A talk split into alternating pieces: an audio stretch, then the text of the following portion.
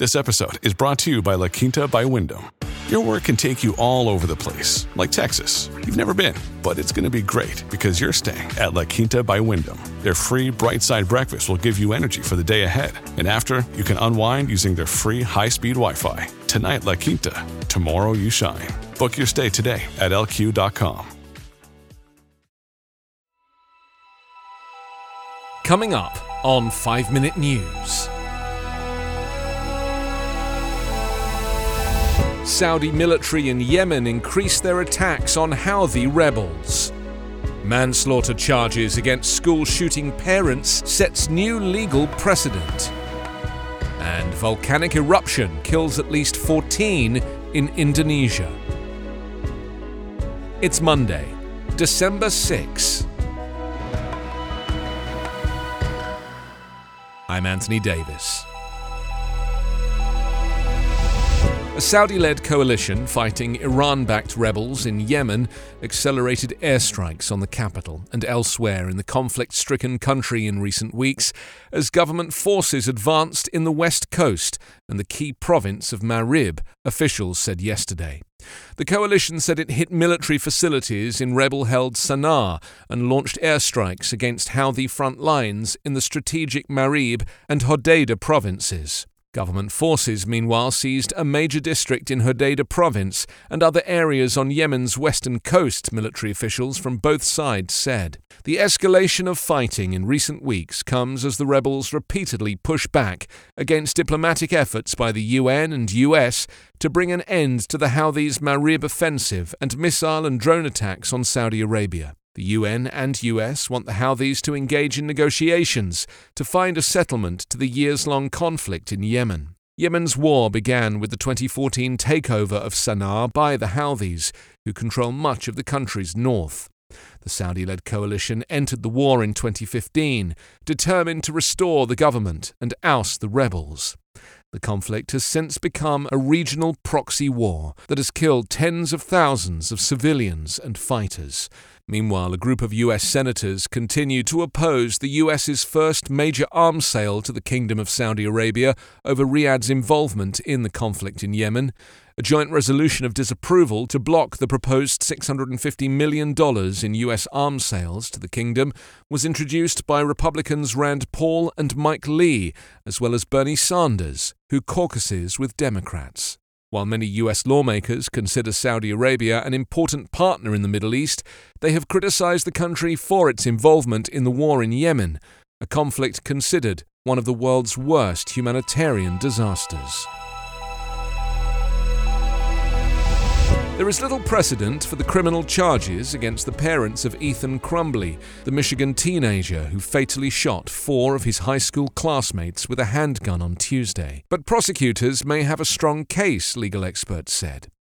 Detroit police said early on Saturday that the parents, James and Jennifer Crumbley, had been taken into custody. Michigan prosecutors on Friday charged the couple with involuntary manslaughter for buying their son the weapon as a Christmas gift and ignoring warning signs as late as the day of the shooting.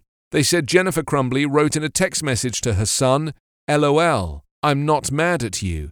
You have to learn not to get caught, after a teacher saw him searching for ammunition online during class.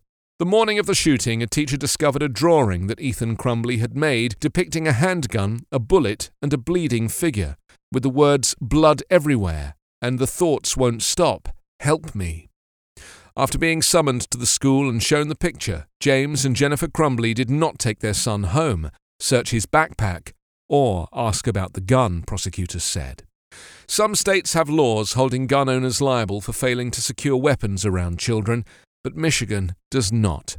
That means prosecutors will be relying on traditional criminal law, under which they must prove that the Crumbleys were not merely negligent, but grossly negligent or reckless, experts said.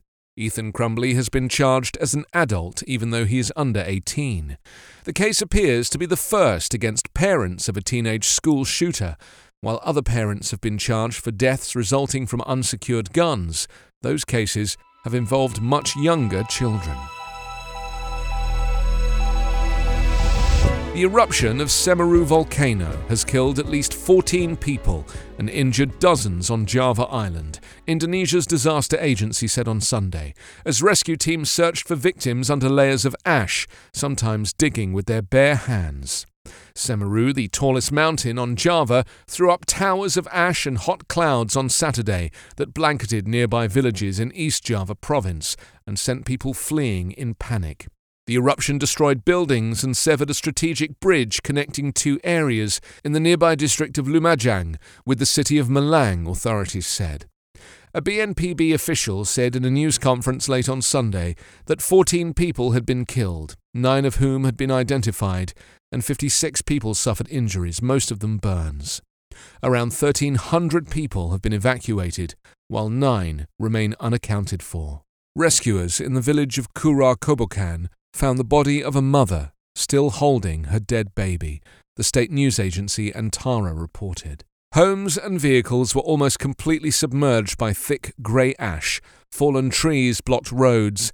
The eruption happened very quickly, according to eyewitnesses. Heavy rain is expected for the next three days, which could complicate evacuation efforts, a meteorological agency official said late on Sunday. You can subscribe to 5 Minute News on YouTube with your preferred podcast app. Ask your smart speaker or enable 5 Minute News as your Amazon Alexa flash briefing skill. Subscribe, rate, and review online at 5minute.news. 5 Minute News is an evergreen podcast covering politics, inequality, health, and climate, delivering independent, unbiased, and essential world news daily. Hello, this is Gary Chahot welcoming you to check out the French History Podcast. Our main show covers the history of France from the first humans until present.